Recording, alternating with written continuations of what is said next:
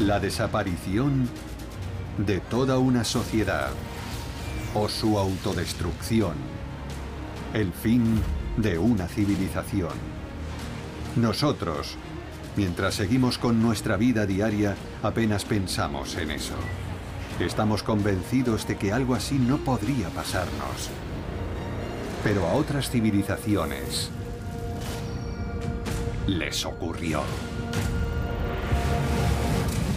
Apocalipsis de la Antigüedad. Los restos de los grandes reinos, imperios y civilizaciones yacen por todo el globo. El imperio egipcio antiguo, el imperio romano, los sumerios. Sequías, enfrentamientos, colapso. Conocemos la historia de su ascenso y también de su caída. Pero una de las más grandes civilizaciones que ha contemplado el mundo aún oculta sus misterios a los arqueólogos. La civilización maya. Durante cerca de 3.000 años, los mayas prosperaron en las selvas de América Central.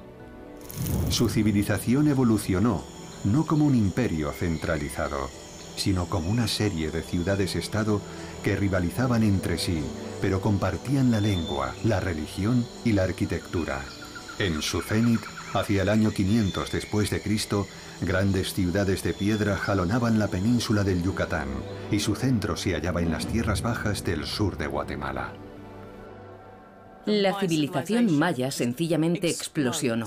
Se levantan más edificios, las ciudades crecían, el arte se volvía más complejo. Había deportes, tenían estadios, podían realizar observaciones y cartografiar a la perfección el movimiento de las estrellas.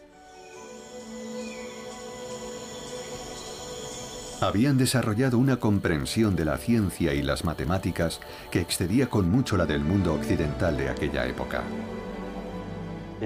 Su astronomía y sus matemáticas eran increíbles.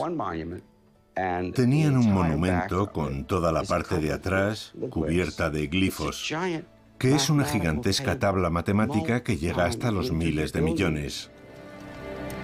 En el corazón de toda una ciudad maya había un rey divino, un señor sagrado de quien creían que podía comunicarse con sus antepasados y con los dioses, garantizando así la supervivencia de su pueblo. Y se aseguraban de esto ofreciendo su propia sangre y la sangre de otros en forma de sacrificios humanos. La civilización maya alcanzó un auge espectacular pero para el año 900 después de Cristo, sus grandes ciudades fueron abandonadas y el pueblo maya prácticamente desapareció. Ahora nos preguntamos, ¿qué le ocurrió a la civilización maya?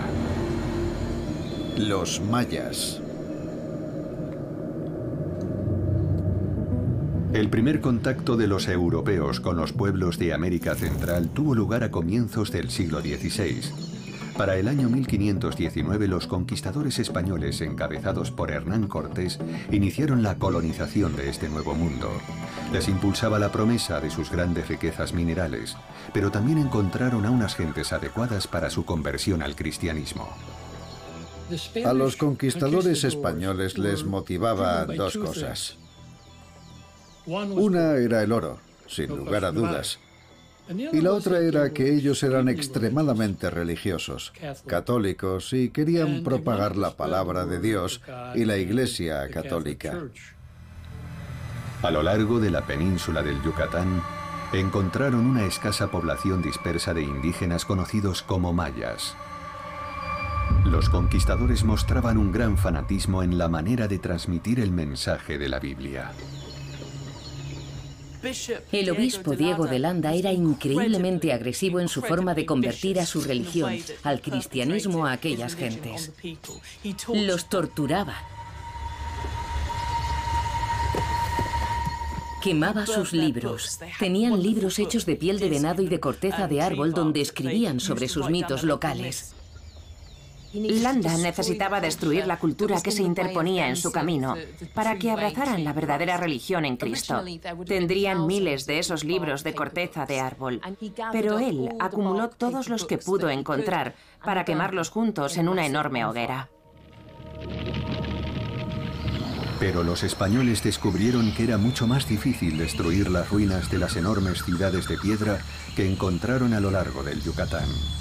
Con el paso de los siglos, según se iban explorando las selvas, se fueron descubriendo más de aquellas misteriosas ciudades de piedra. A comienzos del siglo XIX llegó a Europa la primera descripción escrita de esos descubrimientos.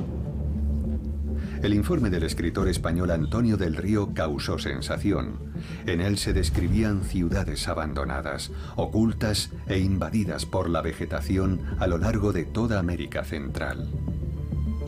Entre los que leyeron el informe se encontraban los arqueólogos John Lloyd Stevens y Frederick Catherwood. Ambos quedaron fascinados por las historias de un mundo perdido devorado por la selva. ¿Quién construyó aquellos monumentos de piedra que había reconquistado la jungla? ¿Por qué fueron abandonados? Para el estamento arqueológico parecía imposible que los pueblos indígenas de aquella región, los mayas, pudieran ser los responsables.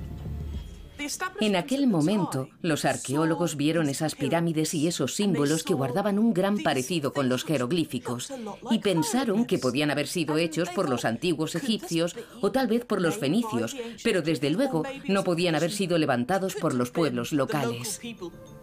Stevens y Catherwood quedaron atónitos con el punto de vista de los arqueólogos. Ellos sabían que aquello no podía ser obra de nadie más que de una civilización nativa de Centroamérica.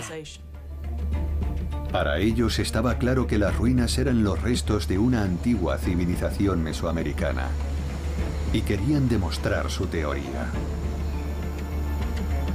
Pero ¿por qué las habían dejado a merced de la jungla?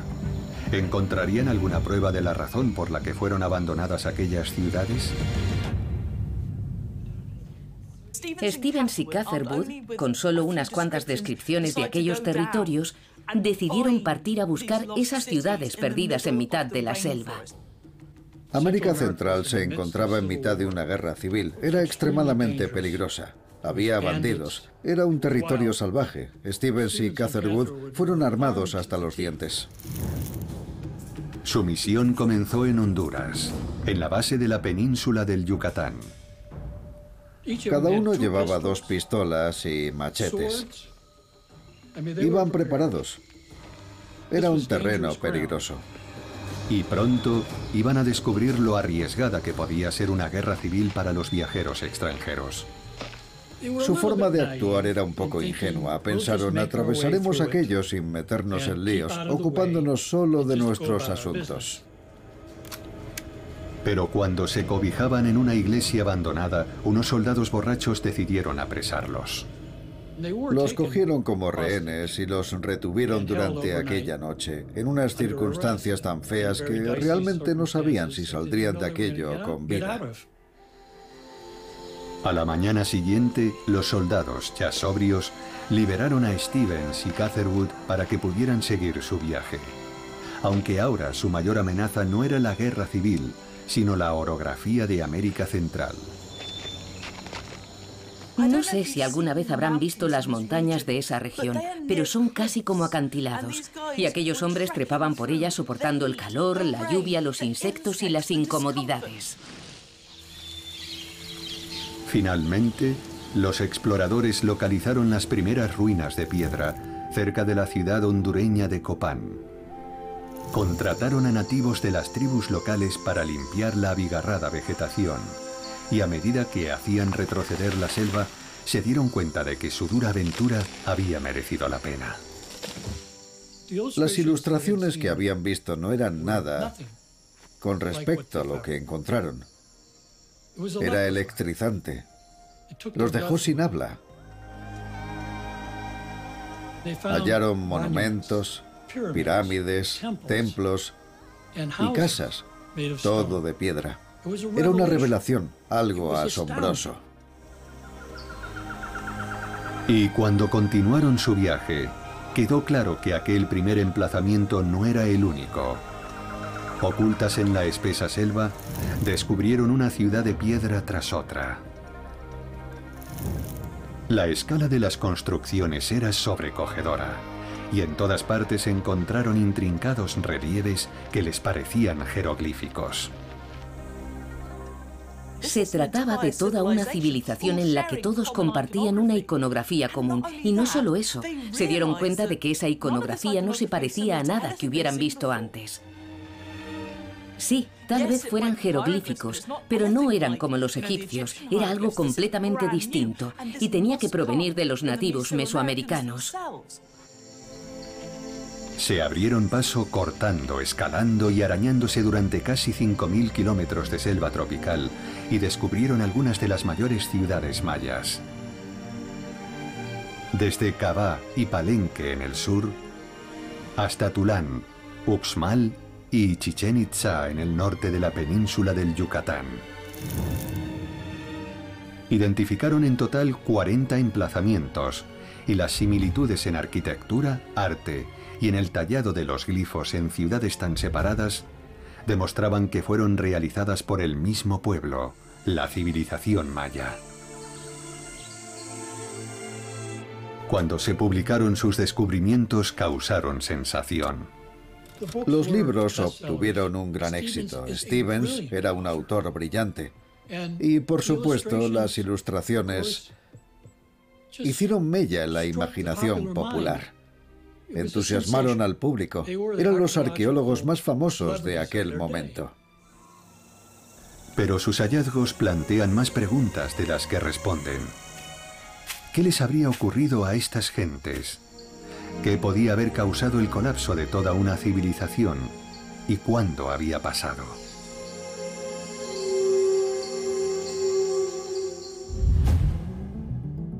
Si los arqueólogos lograban encontrar la forma de fechar la civilización maya, también serían capaces de establecer cuándo se hundió. Era posible que hubiese pistas en los glifos mayas tallados en piedra a lo largo y ancho de toda su civilización.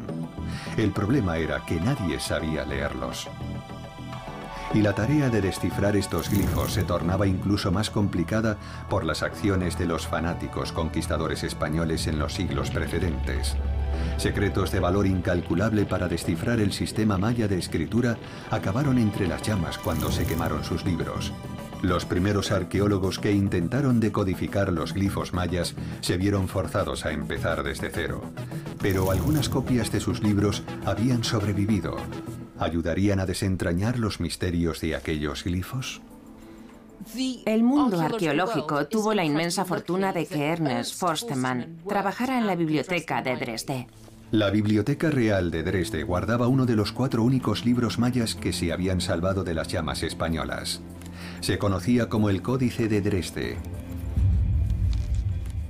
Cuando Forstemann empezó a trabajar en el Códice de Dresde, se basó en los estudios de otros investigadores. Ya se sabía que el Códice de Dresde trataba de la visión maya de la astronomía y de su calendario. Pero ¿qué decían? Nadie estaba seguro. Con un sistema de escritura indescifrable en su mayor parte, decodificar su calendario podía ser un primer paso crucial para entender cuándo vivieron los mayas y cuándo se derrumbó su imperio. Y Forstemann aceptó el reto.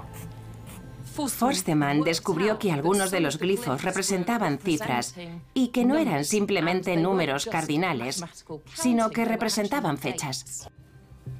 Como matemático, Forstemann se dio cuenta de que las fechas mayas se representaban con cinco símbolos separados por puntos. De esta forma podían medir enormes periodos de tiempo.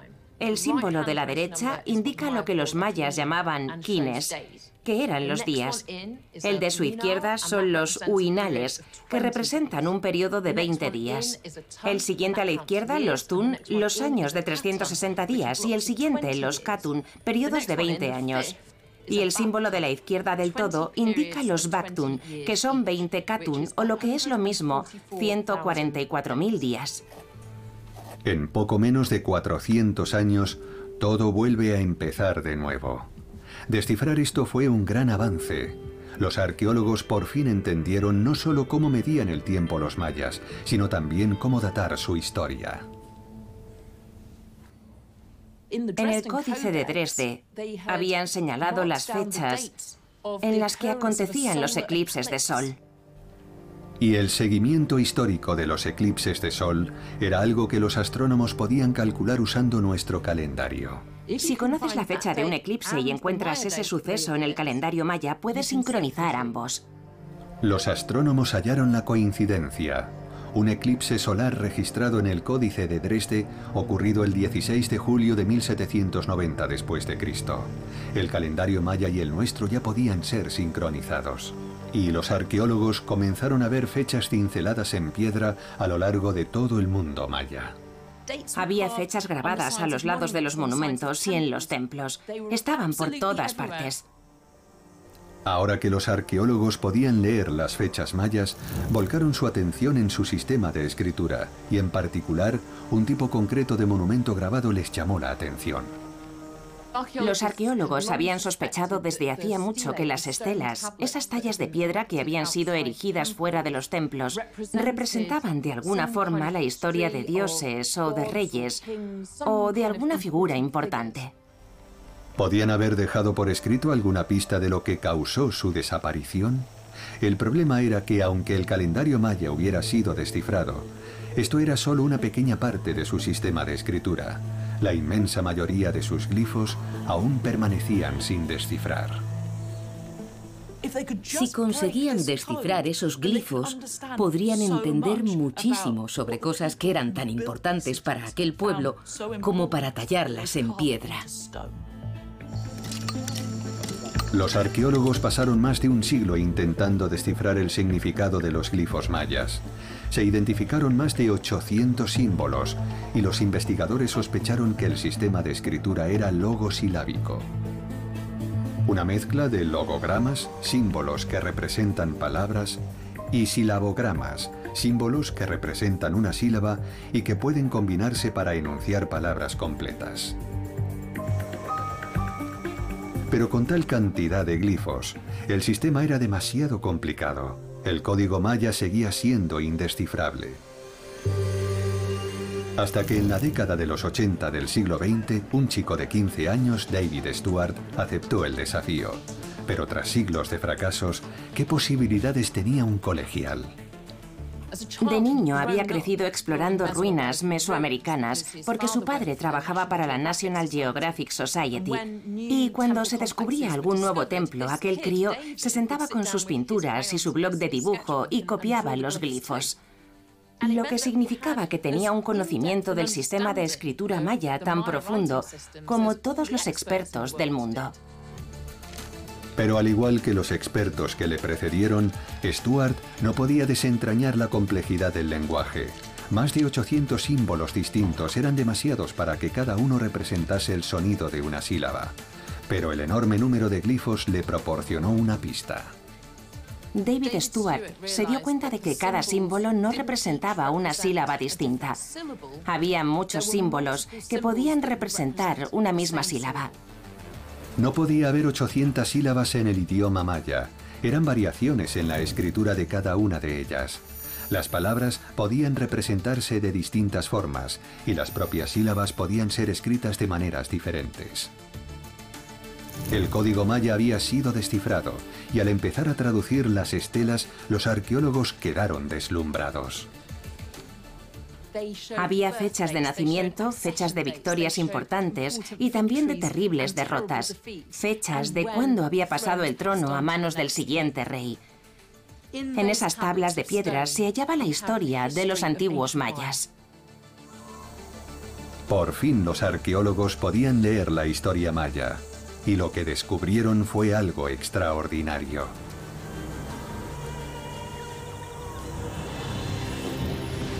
En las selvas de México, Guatemala, Belice, Honduras y El Salvador, los pueblos mayas prosperaron durante casi 3.000 años. Hacia el año 2000 a.C., comenzaron a emerger civilizaciones en América Central. Los primeros fueron los Olmecas. y después los Teotihuacán, en México. Sus tradiciones conformaron la cultura maya. Alrededor del año 250 después de Cristo, los mayas se habían transformado en la civilización que conocemos hoy día. Casi mil años antes de que surgieran los aztecas en México y el gran imperio inca en Sudamérica. Pero fue a partir del año 500 después de Cristo cuando los mayas llegaron a su verdadero apogeo, en la región de las tierras bajas de Guatemala.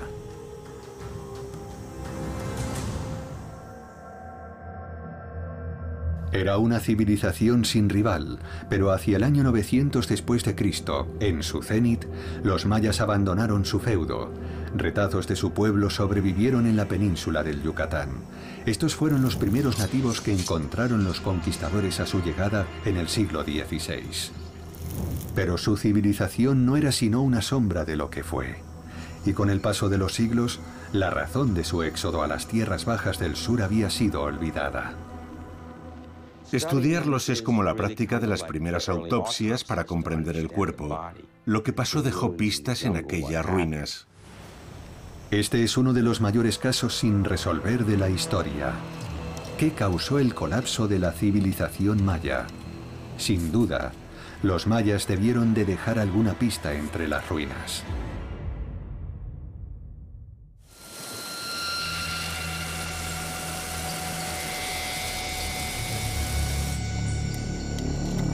En lo más profundo de la selva de Guatemala, a lo largo del río La Pasión, los arqueólogos descubren algo muy perturbador. En las ciudades mayas que jalonan este río se encuentran huesos humanos. La inmensa mayoría de aquellos esqueletos muestran evidencias de una especial deformidad en los huesos, y en particular en el cráneo, llamada hiperostosis porótica. Este tipo de cráneos parecen esponjas, pero son gruesos y deformes. Y estas deformidades en los huesos indican que aquellas personas no estaban sanas. Cuantos más huesos deformes se descubrían en las ciudades adyacentes, más claro quedaba que estaban esparcidos a lo largo del río La Pasión.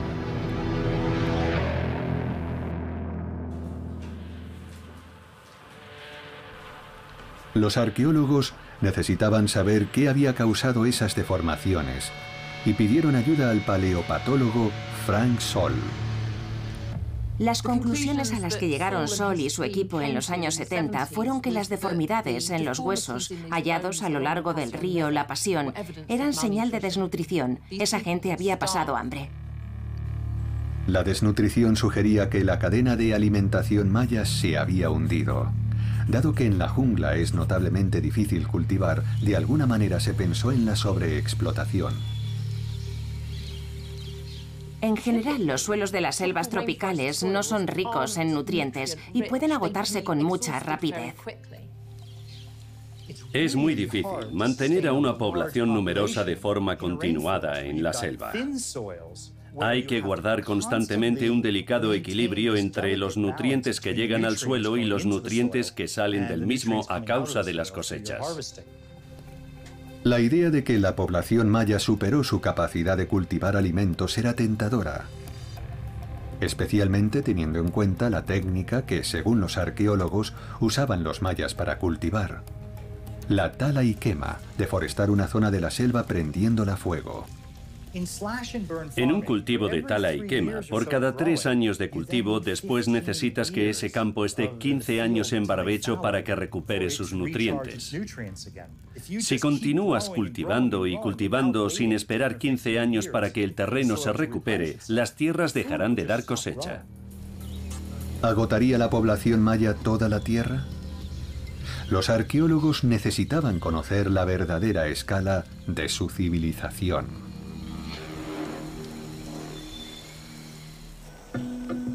Durante siglos, los arqueólogos investigaron desde el terreno. Y en la selva esto es fatigosamente lento. Pero entonces, una revolucionaria tecnología aérea, el LIDAR, transformó la arqueología de la noche a la mañana.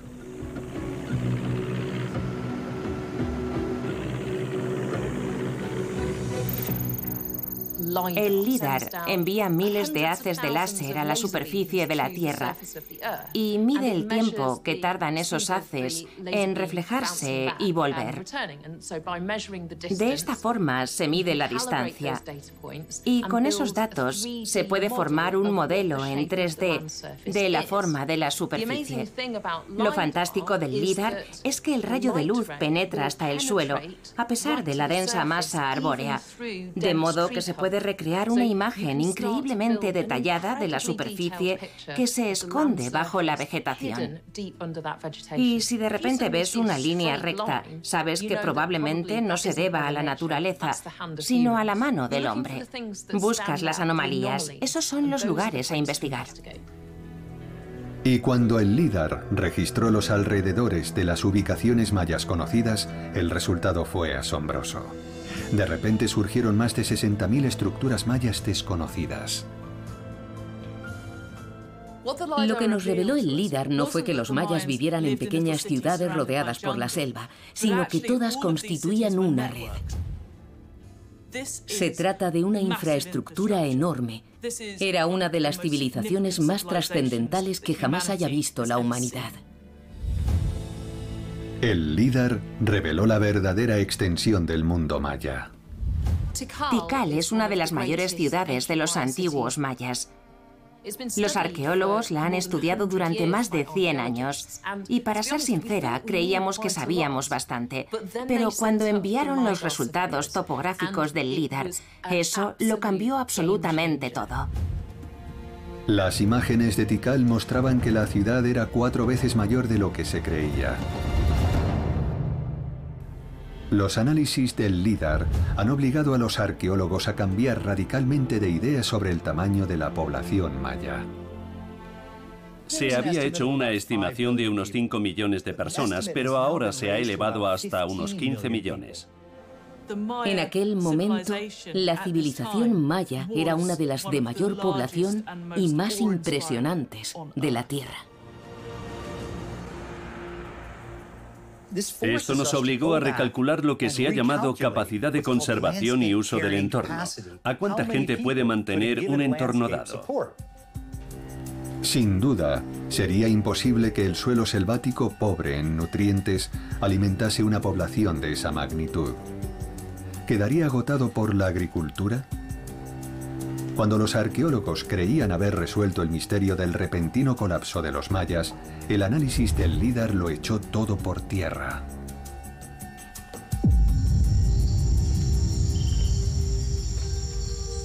La agricultura de los mayas era espectacularmente avanzada.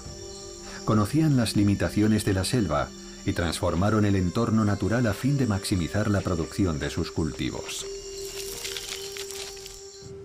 El líder nos ha obligado a reevaluar la escala de la ambición de los mayas en cuanto a la transformación de su entorno.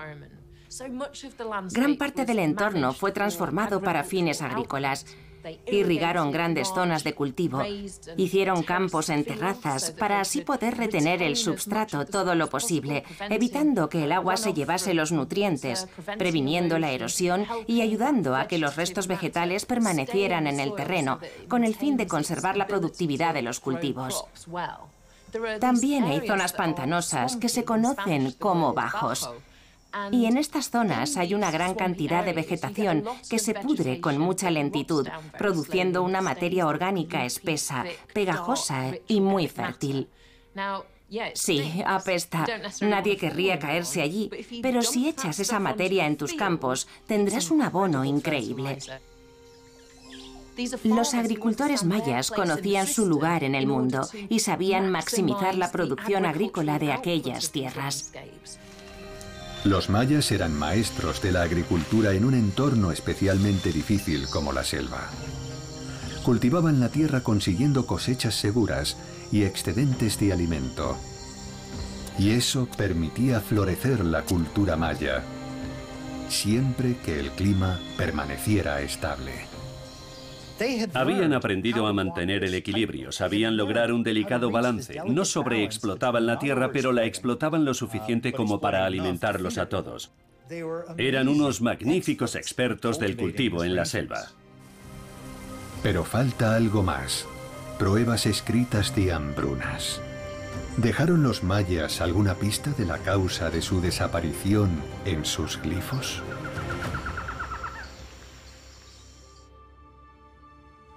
El equipo del doctor Arthur Demarest excava en dos pilas unas ruinas mayas cerca del río La Pasión. En la excavación de dos pilas hay una escalera que está completamente cubierta de glifos. Y esos glifos cuentan una historia de guerra. Una sangrienta guerra de venganza. ¿Podría haber sido esta la guerra definitiva? Los glifos ofrecen una seductora propuesta para el colapso de los mayas. ¿Podría un grupo de mayas haber hecho desaparecer al resto? Pero los traductores encuentran un problema. El texto está incompleto. Se ha perdido parte de la historia. La investigación va de mal en peor. Las excavaciones se tuvieron que suspender debido a la temporada de huracanes y recibieron una llamada informándoles de que se había producido una gran destrucción. El emplazamiento había quedado muy deteriorado, pero una de las cosas que había ocurrido era que habían aflorado más jeroglíficos en la escalera de dos pilas, y esto lo cambió todo. Los huracanes sacaron a la luz diez escalones cubiertos de glifos que no habían sido descubiertos y contaban la parte que faltaba de la historia. Por fin los arqueólogos podían leer la secuencia completa. Era la historia de dos pilas y estaba envuelta en la guerra. ¿Acabaron los mayas los unos con los otros? Cuando el equipo de Demarest tradujo los glifos, se descubrió una detallada historia. En el año 600 después de Cristo, dos superpotencias entraron en guerra, Tikal y Calakmul. Tikal se volvió más importante y dominaba una zona enorme, con muchas otras ciudades-estado ricas y poderosas. En el año 620, uno de los hijos de la dinastía divina es enviado a un puesto avanzado en el río La Pasión para establecer una ciudad nueva que es la que hoy conocemos como dos pilas. Esto era importante como puesto militar defensivo avanzado, básicamente para mantener a raya a los posibles atacantes, ya que verían que Tikal controlaba toda la zona. Pero aquello no logró disuadir a Calakmul y Dos Pilas fue conquistada y subyugada. El análisis de los glifos muestra que Dos Pilas prometió lealtad a Calakmul y luchó a su lado. Esta guerra no terminó en la destrucción total, sino en una integración. En la mayoría de los casos, los vencedores pondrían a otro en el trono o incluso dejarían al mismo rey. Pero los vencidos tendrían que pagar un tributo a otra gran ciudad. La ciudad rival y su población quedaban subyugadas. Queda demostrado que el resultado de aquel conflicto maya fue la expansión de su influencia y no su colapso. La civilización maya era belicosa, pero conseguía coexistir con otras. La causa de su apocalipsis es ahora un misterio mayor que nunca.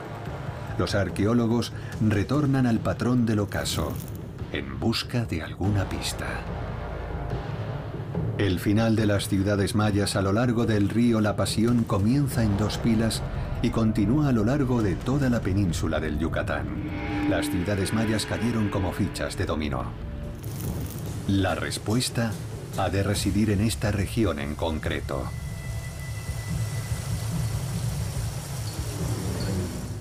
El doctor Demarest y su equipo excavan en Cancuén, un emplazamiento maya situado entre el río La Pasión y las montañas volcánicas de Guatemala.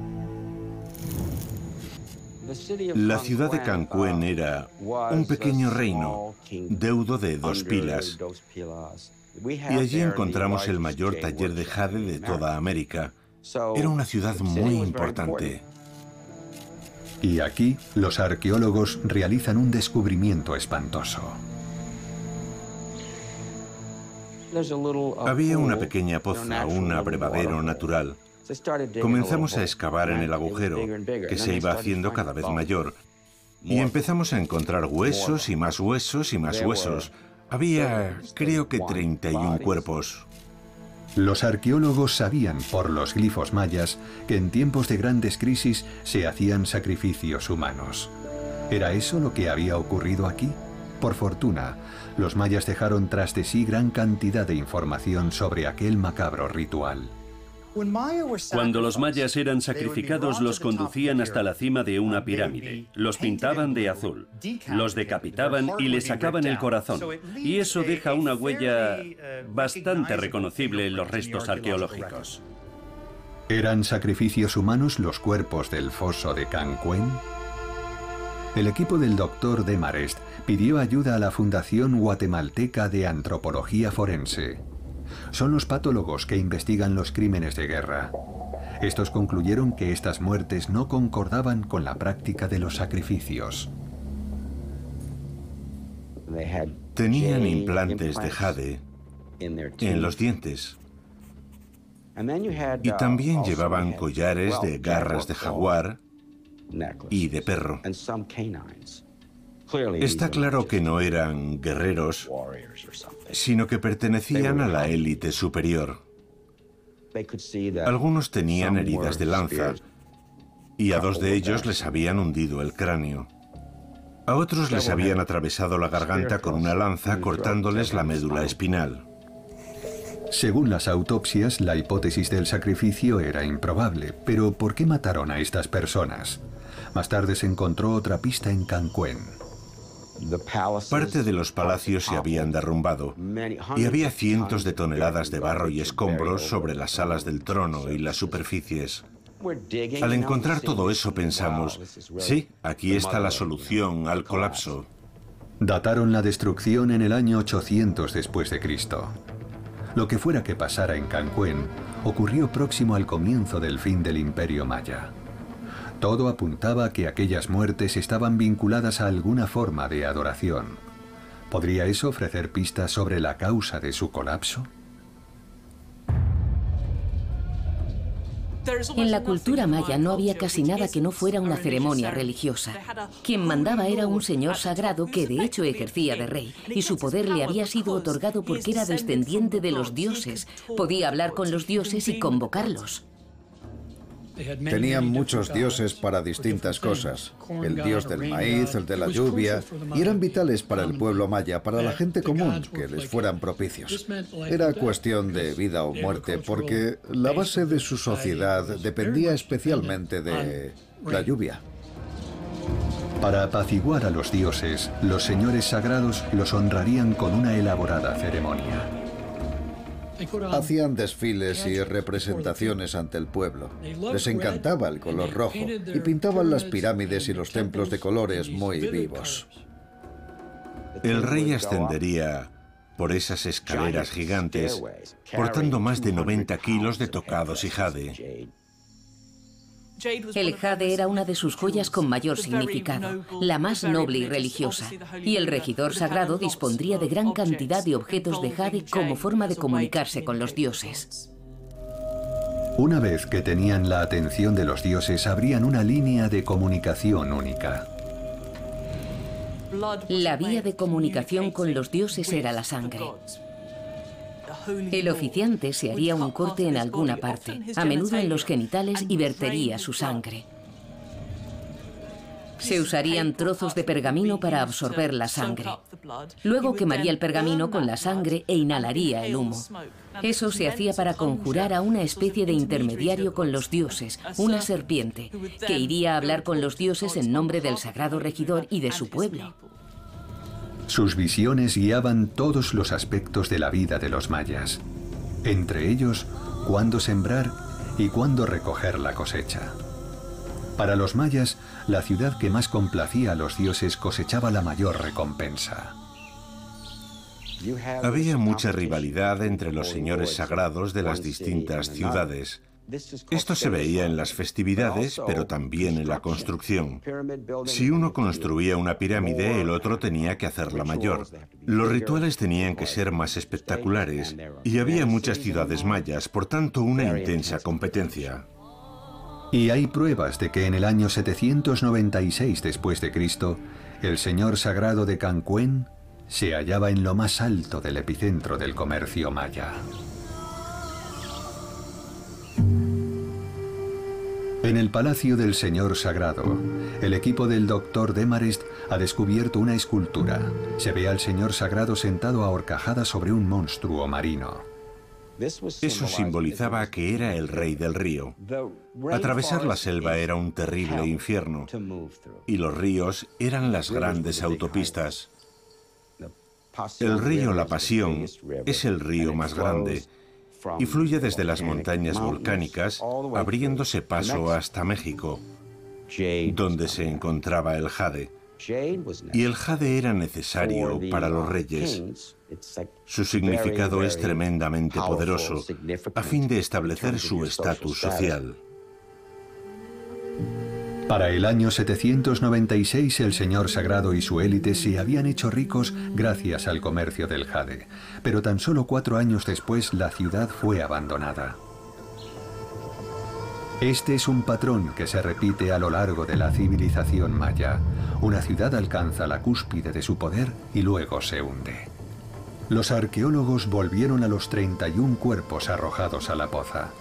La causa de su muerte podría ser clave para entenderlo todo. Y una característica les proporcionó una pista.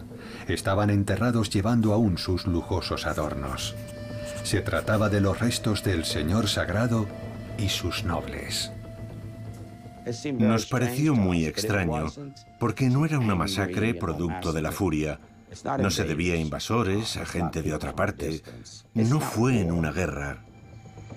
Si hubieran sido asesinados por invasores, estos se habrían llevado los objetos valiosos. Los señores sagrados de Cancún fueron asesinados y sus santuarios profanados por su propio pueblo. Pero ¿qué desencadenó este repentino acto de violencia?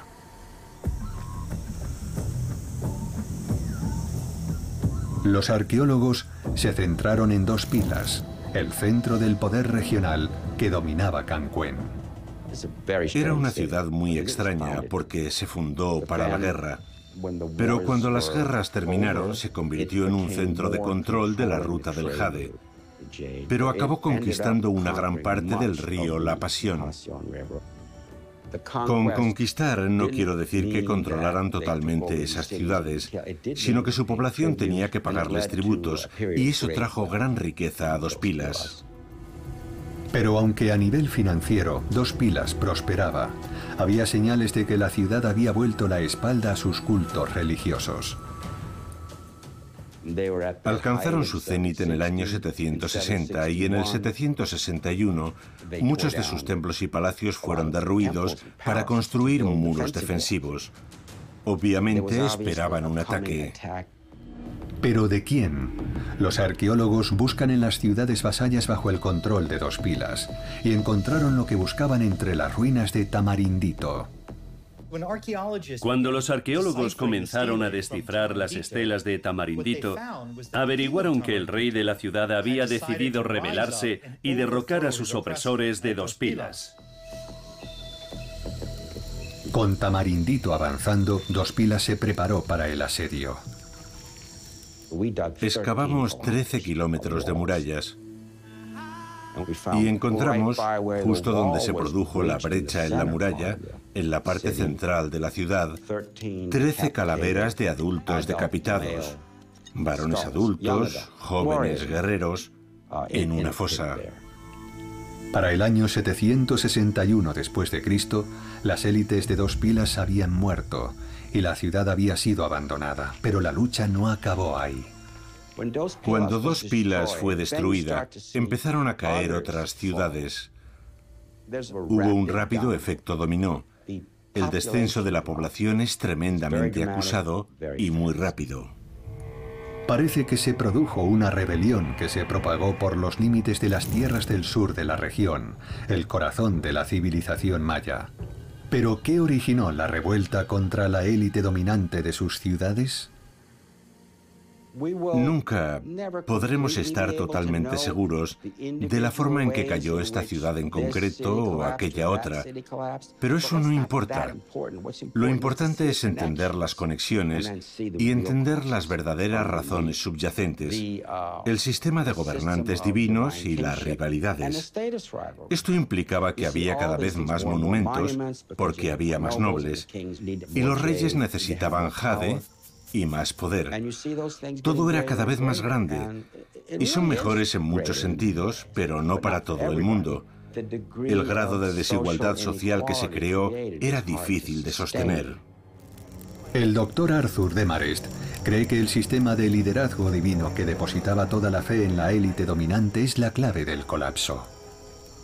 Con el tiempo, las diferencias sociales se fueron agrandando. El abismo social entre los pobres y los nobles y los regidores se hizo cada vez mayor y mayor. Y esas maravillosas construcciones y preciosos monumentos, la energía para hacer eso provenía de las clases bajas, los obreros y los agricultores. Y entonces empezó a empeorar la salud de los campesinos. El 95% de la población eran campesinos. La rivalidad existente entre las ciudades-estado llevó al pueblo maya al límite y las cosas aún iban a empeorar. En el año 800 después de Cristo, el Yucatán fue asolado por una severa sequía que duró 150 años. La civilización creció hasta ese punto porque fue capaz de dominar la agricultura en un entorno tan hostil como el de la selva tropical. Pero la sequía amenazaba con destruirlo todo. Y la solución maya a aquel problema resultó ser igualmente fatal. Cuando se producía un desastre, siempre que había una sequía y los señores sagrados eran incapaces de convencer a los dioses para que les otorgaran lluvia, ¿qué hacían? Pues redoblaban sus esfuerzos. Se dedicaban a construir más templos a los dioses, más monumentos. Una ciudad declaraba la guerra a otra para conseguir más jade. Y si tu población está hambrienta y tú lo que haces es perder el tiempo acaparando más jade, parece antinatural. Los mayas se enfrentaron unos a otros a fin de controlar los escasos recursos que quedaban. Construyeron más templos, realizaron más ceremonias y oraron más, con la esperanza de que los dioses los salvaran, pero sus esfuerzos fueron en vano. Cuando los señores sagrados fueron incapaces de convencer a los dioses de que hicieran llover, quizás se dieron cuenta de que el sistema no funcionaba. Así que lo destruyeron y emigraron. Se cree que los mayas poco a poco perdieron la fe en sus señores sagrados, llegando incluso a asesinarlos en el pueblo de Cancuén y abandonaron sus ciudades.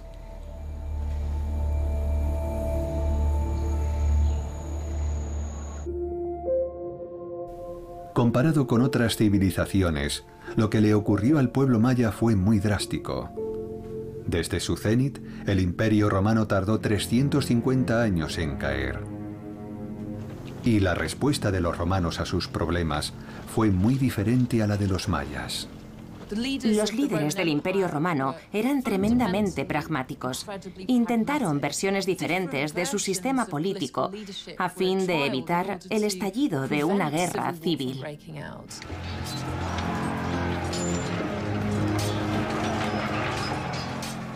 Varios emperadores, Dibujaron los límites del imperio y dijeron, hasta aquí es lo más lejos que podemos llegar para evitar la destrucción de nuestra propia casa. Lo que hacían los romanos era probar distintas cosas para intentar mantener el imperio. Pero por lo que sabemos de los mayas, ellos no hicieron lo mismo. Propiamente, los mayas no han desaparecido. Sus descendientes continúan viviendo en el Yucatán pero se cree que cuando su imperio se derrumbó, los antiguos mayas abandonaron sus ciudades y se dispersaron por la selva, reorganizándose en pequeños pueblos autosuficientes. Para el año 900 después de Cristo, el caos en el corazón del imperio maya ya era total. Solo quedaban mayas en el Yucatán y en las tierras altas.